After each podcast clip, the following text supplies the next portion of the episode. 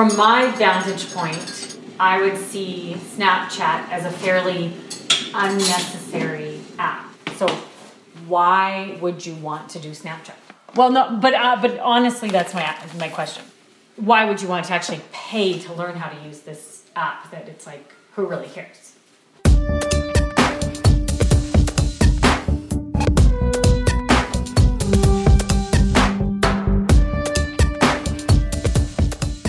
Hello, welcome to episode 168 of Dailyish. You can find it at goodstuff.fm slash dailyish slash 168. It's uh, Tuesday, April 19th, 17 degrees out, feels like 16, probably warmer than that by now.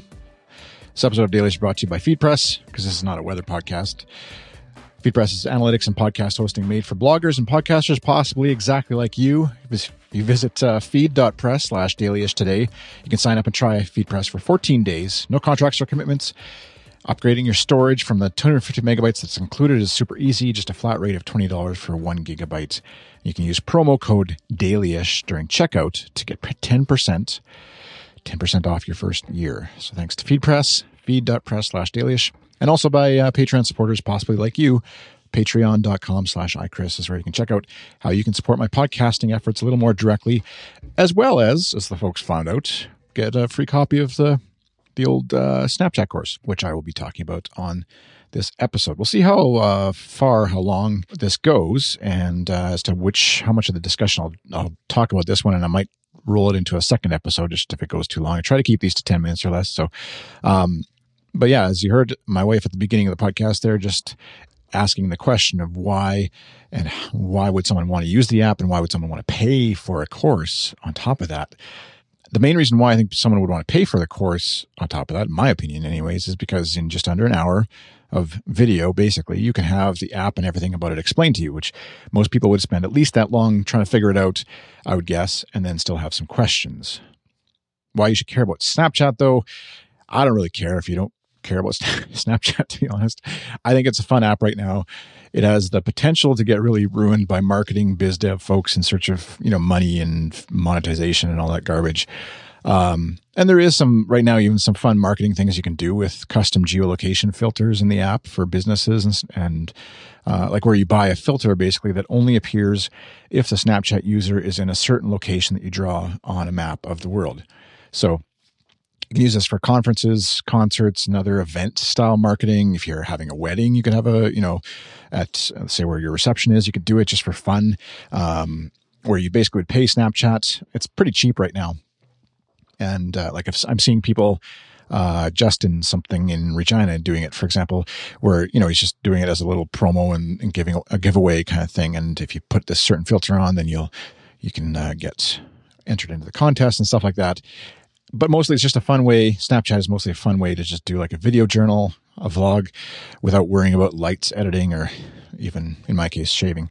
Um, and so, yeah, it, to me, it's just fun, and that's it's kind of a, a relief in a sense from all the uh, other social media platforms where it's all about analytics and figuring out. Not that I spend that much time worrying about Twitter, although I posted a bunch of tweets today about Twitter's analytics platform, but um, I don't really worry about it too much, but every so often I'm like, oh yeah, so and so follows me and this person does, and I should be tweeting stuff to you know whatever and and overthink it. Um, whereas Snapchat is kind of there isn't you can see who watches your stuff, but there isn't a huge push emphasis on how many people are following you and watching you. Although you know obviously we're all vain and we want more people watching our stuff, I guess.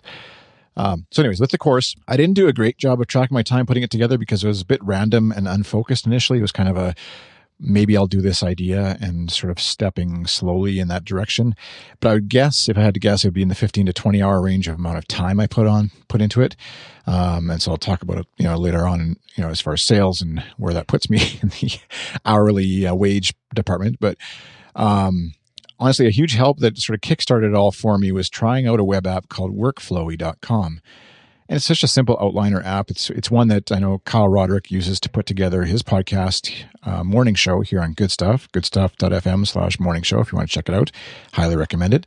Um, and I'd always liked the app, but I didn't really have a use case for it. So I thought with this course idea that I was kind of rummaging around in my brain a bit, I'd try it out again and just use it to outline my course. And it seemed like a really good fit for that. And for some reason, it really clicked this time.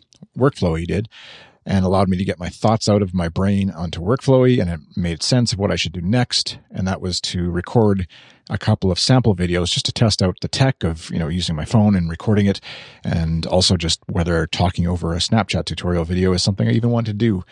In workflowy I basically broke it down into steps or chapters, 10 by the end of it. And I would basically open, have Snapchat open my phone beside me as I walk through each screen of the app and documenting things in Workflowy I think I should mention or call attention to when it came time to record. Then I'd plug my phone, my iPhone into my Mac uh, with the lightning cable, start a new recording inside ScreenFlow and just walk through what I thought I should be um, talking about, what I would, sorry, what I'd written down and talked about. And then when I was done that, I would edit out any mistakes, re-record anything that needed to be done for that chapter, redone for that chapter, cut out extra crap that didn't make sense when I watched it back, and then export that as a full-size lossless ProRes video, which I then import into Final Cut Pro to piece together with some intro text and some underlying mu- music. Nothing too fancy at this point. I didn't really need to do it inside Final Cut Pro, but I knew if I was going to do, you know, eventually, if I wanted to do a more polished version of the course, um, you know, charge more, add more stuff to it, etc. I'd probably want to do that polishing, as it were, in Final Cut Pro and not in ScreenFlow. Not that you can't do that in ScreenFlow; it's a really powerful app. I just happen to know Final Cut Pro better and find its templating system a little easier to manage for repeated tasks and videos and stuff like that. So from Final Cut Pro, I then sent it over to Compressor to export at full resolution. In this case, actually just the iPhone screen resolution in portrait mode, which was 750 by 1334 pixels um, which actually I was a little worried of the, the morning of the launch. I was worried that people would be like thrown off as to why it's in portrait mode when everything we do is sort of in landscape mode. And I updated some documents in there and just like made people aware that it was on purpose. Um, probably unfounded worry, but these are the things that happen as you're about to see this little thing go out into the world. So at this point, I would quickly rewatch the video, make sure the intros were right. I screwed that up a few times where I forgot to update the text, and then um, make sure that you know the music came in right and all that kind of stuff. And then I started uploading each file to Gumroad. And uh, a little note there: if you're going to use Gumroad to upload video for a course or a project product of some sort, make sure you do that well in advance before your thing is going to be for sale. Just because Gumroad takes their own time, which is understandable, to process and set that video up for streaming as well as downloading if you enable it. That's an option in Gumroad. You can either have it downloadable or not. You don't have to. In this, in my case, I left it as downloadable. I'm trusting folks just to not, you know, throw it and share it around or whatever, because it's fairly cheap. Um, but a word on Gumroad, I guess, is I, I, really feel like it's the best way to test out an idea like this. You know, selling something online, whether it's a product or a course or just you know a video tutorial or something because um, you could certainly set up your own website and domain and i've done that. Use woocommerce let's say inside wordpress to set up a whole store etc but that's a lot of work. Um, gumroad allows you to just put your product out there more or less right now. There's you know a header screen a graphic or whatever that you need and text to sort of explain your course. But other than that it's basically just ready to go upload your files and put a price and start selling it you can always set up all that crap later, the websites, etc.